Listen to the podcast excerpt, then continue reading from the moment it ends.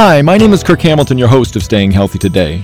Today's show topic is Preventing and Reversing Heart Disease with a Vegan Diet, a busy cardiac surgeon's view. Our guest today is Dr. Mark Katz, Chief Medical Officer at Bon Secours Heart and Vascular Institute in Richmond, Virginia, and a specialist in robotic heart surgery. Dr. Katz does surgery for congestive heart failure and also placement of ventricular assist devices. So, welcome, Dr. Katz. Thanks for being on the show today. Thanks for having me. So, what got you interested in being specifically a cardiac surgeon?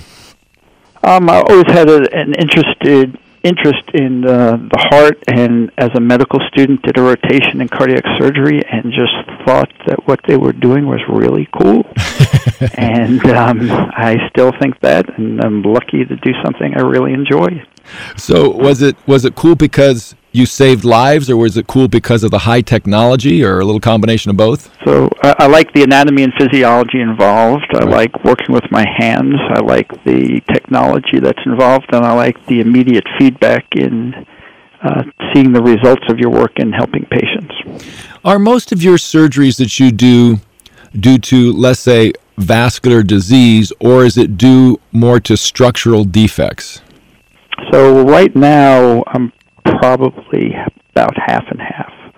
Although in general, cardiac surgery is, is much more uh, coronary disease related. And is that that's about half your practice doing bypass type surgeries? Correct. Well, the big question is why do you think we have so much heart disease in the United States and then every industrialized country seems to follow? Right. So the, there's no question that it's diet related. Um, it's interesting that the CDC has a series of maps on their website which show that beginning in 1985 in the U.S., there were only seven states that had up to 14% of their population classified as obese. And today, there's only one state in the entire country that has less than 20% of its population obese, and that's Colorado. Um, so we're clearly getting fatter and eating worse. And what are some of the things? I mean, obviously, besides excess calories, but what do you think are the big four or five problems with our diet? Too much fat, clearly. Eating the wrong things, too much refined food, not enough fiber, uh, not enough plant based proteins, not enough whole foods. Those are the biggest issues overall, I would say. Now, we're getting fatter, obviously, though it, it said that obesity had leveled off a little bit in, um, in the last uh, few years. But my other question was sometimes I did a talk on uh, cardiovascular disease, and it shows some of the trends going down. It gives the impression on the graphs that that we're actually uh, doing better with coronary artery disease. There has been progress. There's no question about it. But as a society overall, we've got such a long way to go. When you look at it, of cardiovascular diseases, estimates I've seen of it over 80% are preventable merely by dietary changes. You always hear the story of, I guess it was the Korean soldiers, young Korean soldiers, right. and you know they're there, and, and you cut them open, and they have plaque. Do you see that? Uh, do you ever do real young people that you see that atherosclerosis starting? And I guess my question is, when do you see atherosclerosis starting? Yeah, the study you're referring to was an autopsy study during the Korean War, and these were you know 19, 20, 21 year old, you know, otherwise healthy soldiers that had autopsies and they had the development of plaque. Um, it, uh, there, there was early on in my career I did uh, pediatric surgery, so obviously it's not the very young children, but certainly in adolescent years you can start seeing atherosclerotic changes. You're a physician who obviously makes a living doing very high technology procedures. What got you interested in a kind of prevention aspect, or how much of your practice do you apply prevention because you're spending so much of your work on the end part? You know, right. people have the disease for most of my career, I looked at, at coronary artery disease as a terminal disease like cancer. We can do some things to slow it down, but eventually all the patients I thought were going to die from it. And I began seeing more and more research showing that not only was coronary disease preventable, but in many cases reversible. People like, you know, Dr. Caldwell Esselstyn. And he um, was at a meeting and speaking, and I happened to see his talk, and he really opened my eyes at that point. And and so uh, you know I started investigating that more and doing more research on, on various others who were promoting or and had done studies similar to his, and he wasn't alone. And there were multiple instances and a building body of evidence that coronary disease again is not only preventable but reversible, and this was huge to me.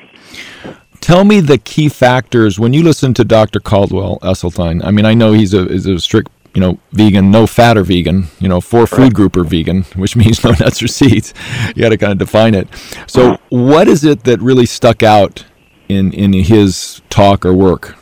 About yeah, that? So the work that he did, he showed a number of patients who had had basically end-stage heart disease, had had angina for years, many of whom had procedures like uh, stents or bypass surgery, and then developed angina again, recurrent symptoms, recurrent disease, and put them on this, you know, low-fat, plant-based, whole food diet. And many of them, they showed reversal of the disease. And the thing that really struck me are these pictures, these angiograms, pictures, X-ray pictures that are taken of the coronary arteries, the arteries to the heart, in patients who had had severe disease there previously, and then after being on on this diet. And most of these were done years later, two or three years later, if some patients had symptoms that may have been thought to be referable, but they had these tests done and they showed that boom, that disease was gone. And honestly, in my previous way of thinking, I thought that was impossible. Now, so then, in your opinion, or, or what factually causes the atherosclerosis? You know, some people argue, well, cholesterol, some people now inflammation is the key buzzword. Um, how do you describe what causes damage to the artery? I think both of the things that you brought up. You know, typically the biggest issue is inflammation of the endothelium. The endothelium is the a layer of cells that line the inside of vessels. Um, animal protein and fats have been showed to be very inflammatory in those areas. You know, there, there was an interesting study that was done uh, around World War II. Um, the Nazis occupied Norway, and in the farming communities, took away all the livestock from the population there. And if you look at the population statistics during the time when Norway was occupied, the number of deaths from heart attacks and strokes plummeted. The war ended, these people got their livestock back, and the number of deaths from heart attack and stroke went back up to their baselines. Well, you know, that's the story that William Castelli told me when he was um, I can't remember if he was a first or second year medical student, but he was studying with a pathologist in Belgium, and that's the exact same story that the the pathologist said. He said, uh, "You know, here, Mister Young Castelli, come over here, and I'll show you the ath." he said it's coming back, and he was talking about the atherosclerosis coming back. And I guess the Germans came, took all the livestock, and then, you know, they starved, but they got rid of their atherosclerosis. So that's interesting because uh, I remember sitting there listening to William Castelli tell me that on my interview with him also, I mean, there are also studies where you look at uh, population statistics of various countries around the world and the relationship between the percentage of calories from um, unrefined plant foods. So the higher your the percentage of your calories from unrefined plant foods, the lower the rate of deaths from heart disease and cancer, in fact. So here's the, the two really kind of hot, sometimes debated topics, and it's like fat. So you know, he's a, a pretty strict no fat or Dr. Caldwell Esselstyn or very low fat. And then we have the omega 3 fats, fish oil, etc. So are, are you someone who says, you know, no added fats whatsoever if you're really trying to reverse a disease? Yes. Okay. And Except for flaxseed, ground flaxseed meal. And that's very, very high in omega 3s. The uh, relationship of the omega 3s to omega 6 is very, very heavily weighted towards the omega 3s.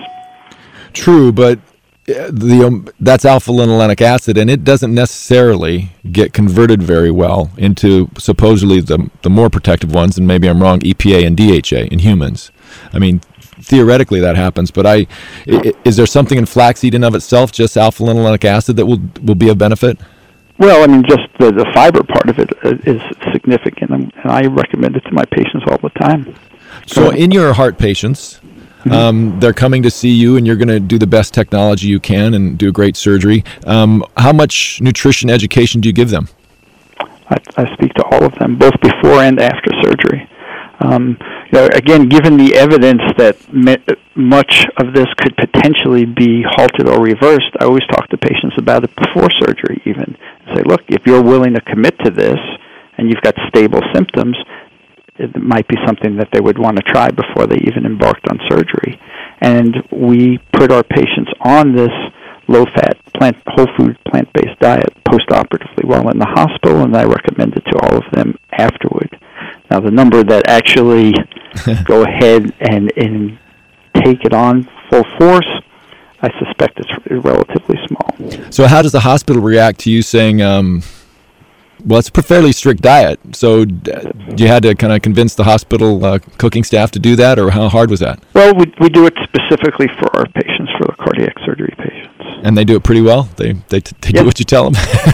they do. So they're pretty good about it. That's good. So let's say that you had perfect clients. No, so let's say you get um, 20 people with severe um, coronary artery disease it, that would be done, uh, bypass would be done by your colleagues. And all 20 of those people say, I will do absolutely to the 110th degree what Caldwell Esselstyn and you tell me to do, that type of right. diet. How many would you think? I, I know it's hard because everybody's got individual problems, right. but how many do you think could really avoid the surgery out of that 20? So I, again, some of it it depends on the anatomy, right? right. So somebody who's got unstable symptoms or, or impending issues, we talk about it as something for them to do afterward, but they need to get out of trouble in the first place. Um, those that are in a more stable situation, um, you know, percentage-wise, it's hard to say. I don't know of a study that was randomized right. or um, was bulletproof, so to speak, as far as as those uh, parameters are concerned. So, you know, I'd have to guesstimate that something around 40 or 50 percent could potentially do that, and mm-hmm. the others, if, even if they just halted the disease and didn't necessarily reverse it, would be a huge, a huge advantage. How about the, out, the outcome for the surgery that you do on them? If they improve their blood flow, wouldn't they do better? Absolutely. Plus, it, will it'll reverse their hypertension in many patients. In many patients, the, the diabetes goes away as they lose weight. We're talking to uh, Dr. Mark Katz, Chief Medical Officer at Bon Secours Heart and Vascular Institute in Richmond, Virginia, and a specialist in robotic heart surgery, but also has um, kind of changed his view and also his own lifestyle on, on recommending to his patients who have heart disease a, a vegan type diet, and he's done it himself. So tell me about your personal conversion. When did you change and how about sharing what you eat for breakfast, lunch, and dinner? right. So I, I changed three years ago after meeting Dr. Esselstyn and speaking to him, and I had gained some weight, and my cholesterol was up, and I was a very bad example for my patients. Um, and I lost 35 pounds over a very few months and cut my cholesterol by a third with no drugs. So again, great results. So what do I eat? So for breakfast on a routine basis, I'll have some chai made with non-fat soy milk and uh, a whole grain English muffin made with hummus that my wife makes. That's non-fat hummus. Uh-huh. Yeah. Um, and usually, you know, a piece of fruit, an apple or a banana. Uh, for lunch, most of the time I have a salad. Uh, and then for dinner, again, I'm lucky enough to have a wife who is uh, a great cook and is into this, and we have a variety of different things that she'll make on a routine basis, a variety of different vegetable dishes, grains, quinoa. Um, Would you say you're more, if you partitioned it up, um, vegetable oriented or, or pretty grain based oriented? Probably 50 50, I'd guess. And uh, little nuts and seeds in your diet, or no nuts or seeds? Um, rare, rarely. I do occasionally have cravings for things like that, and that um, we'll do things like chestnuts or walnuts, some of the ones that are, are lower fat. So, so I, I, my guess, I know the answer to this, but there's not a lot of extra virgin olive oil from uh, or something in Greece. Okay, uh, I don't use any. all right, that's a planted question there. Um, all right, so let's talk about for a second here. Well, actually, you brought up a, an interesting point that, that I really feel strongly about. I, I always I give a lot of talks about just basic nutrition, and one of my pet peeves is, um, you know, they there's these wonderful vegetable platters, and right in smack in the middle of them is this um, ranch creamy gooey stuff, you know. And I thought, you know, if we could just and, and I and when you said hummus and a non-oil based hummus, that's what I teach people to do. I'd get a can of organic beans, throw it in the food processor, throw in a clove of garlic and any herbs and spices you want. And if we stuck that in the middle of those and somebody mass produced those, we could maybe trick a few people in eating vegetables and having something decently uh, to snack on besides that creamy ranch stuff. Absolutely. Okay. Well, you obviously make your living. So here's my other question. If we did our job right, primary care people or whoever prevention minded or whatever, or health educators, and our country adopted this type of dietary regimen, there would be a lot of cardiac surgeons who would be looking for work elsewhere, correct? Absolutely. And it, would kind of turn the model upside down. Um, Absolutely. You know, for a lot of surgeries, not just cardiovascular disease. So we have a, a healthcare crisis, and the debate about healthcare reform is always about how to maybe save money and try and cover as many people as you can. And to me, that's a flawed scheme because the incentive is still all the incentive in our medical model is to let disease happen, then treat it after the fact. And, right, and that's what we're missing in this whole thing is that here we've gone through this all this healthcare reform and we missed the whole point. Right, and and so one of my I love showing President Clinton because to me uh, the other thing is I think sometimes people rely on health insurance as some kind of I don't know cure all. But you know, President Clinton, and see if you agree with me, and if you don't, then that's fine, and, and, tell me your point of view. But I think President, I'm thrilled President Clinton got heart disease, and I have a little article I wrote that I said that I am absolutely thrilled because he had the best, some of the best medical care you'd probably agree in the planet, and the best insurance, and he still got the disease. And then he had the procedures, you know, the bypass in 2004 and the stents in 2007, and he still got the disease. And so the question that really intrigues me about him is he, he actually got exposed to Dean Ornish, I guess, by his dear wife and didn't pay attention. And then Chelsea gets is going to get married, and he has a want to lose weight for the wedding and then be around for the grandchildren. I've showed this video all the time on my talks. So here you have a gentleman that spent I don't know how much all that care cost over those years, million dollars, whatever it was, half a million, um, and then he reads two, takes the contents out of two $20 books or $17 books, and he changes his life. I mean, to me, that's that's healthcare reform at its best. And you know, I always wish that he, you know, he could. He's in a position, or we all could um, encourage that type of thought. So I always bring that up. I kind of did a diatribe there. but no, no, he's he's been a great spokesman. I mean, I think here's someone that really even after having gone through open heart surgery, didn't quite still make the changes he needed in his life. And that's one of the biggest issues is what does it take to motivate people? I agree. I always thought that, you know, splitting someone's breastbone and going through this huge operation would be all that it took and everyone would would do exactly what you told them to. And they do that while they're in the hospital, but once they go home and they're subject to the usual uh, stresses and advertising and inform or you know well-meaning but poorly informed information from friends and whatnot they fall off the wagon. So you know for president clinton it was his daughter getting married that finally just flipped the switch in him. And to me that's the key is what can we do to find how to motivate people to do this? Because well, it's very rational. The data's there. How many things in life do you get the opportunity to have a do-over for yeah, especially one that can save your life and a few other things. You know, I, I, I come to the same conclusion at the end of my talks, and I actually throw it out to who are there. You know, how do you get incentivized to keep people well? Because the model again is structured so everybody gets paid. My daughter's an ICU nurse, a cardiac ICU nurse. I mean, they get paid when sickness occurs. You know, it's it's, it's a backwards model, and so I, I don't know. I'm almost, you know, Dean Ornish says reward system. And I almost think, you know, we're all tight in our pocketbooks right now because money's tight. And um, what would happen if we didn't pay for heart disease care, reimburse it insurance wise, and said you had to go on this kind of diet first or something like that? I mean, I know it's radical, but I don't see it changing if insurance is there and people just kind of keep getting it paid for. Um, certainly, that's you know one potential thing, but I I think actually uh, that's, in my experience, not really what it takes to motivate people. Um, it's interesting. There's a, um, a social scientist at Stanford. His name is B.J. Fogg, and a lot of what he works on is mo- in motivation and how do you change people's behavior? And he has a talk that he does about, you know, floss one tooth.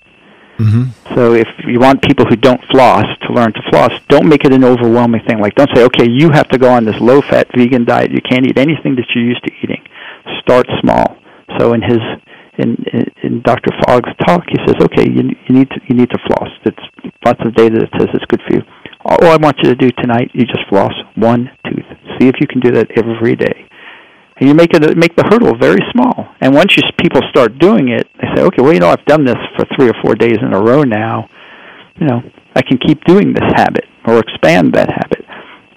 And, and I'm trying to take that approach uh, in introducing people to diet as well. Say, okay, look, get rid of one. You know, there's one thing in your diet that you eat all the time that's you know is bad. Try and get rid of that and replace it with, you know, carrots and hummus or something along those lines as a snack and get that out of, get that out of the way. And just, you know, see if you can do that for 5 days. You know, and then people can just build on that, taking making the goals easily more easily obtainable, not so monumental, and building on success. You know, I see the logic in that. Um, you got a patient that's uh, got bad heart disease. You know, how long can they take? You know, well, you're right. I mean, the, ideally, it ought to have happened yesterday. Right. But in reality, look at all the people who we recommend these things to, people who know what what they should be doing but don't do it. So again, what's the motivating factor? In closing here, if you're the health czar and I said that um, people would do exactly, you know, four or five things that you would say, you could make policy. Uh, got any ideas what you would do? Yeah. Number one, whole foods, plant based diet. Okay. Uh, number two, regular exercise. Uh, number three would be uh, a good preventive healthcare regimen, not not just showing up in emergency rooms when you're sick. Mm-hmm. Any any other ones? Outside of world peace. yeah. well, there'd be a lot of money shifted around if we prevented disease. But you know, I, I, there's an article I have on China, and they're, they're eight out of ten deaths are chronic diseases there, and they have an epidemic of heart disease as well, and and, and their their their economy's threatened because their workforce is getting these diseases at alarming rates. They're um, becoming westernized, though. Yeah, very much so. All right. Well, I think that's about it, Dr. Katz. You got anything else you want to throw on the, the pile there of prevention and, and heart disease and vegan diets? No, I, I think we covered the gist of it. Thanks for having me. Okay, thanks so much for taking time. I know out of your busy day to uh, come talk to us, and uh, we'll talk to you soon. Have a good day. And I want to thank you, the audience, for listening to this edition of Staying Healthy Today, Row. And until next time, stay and be well.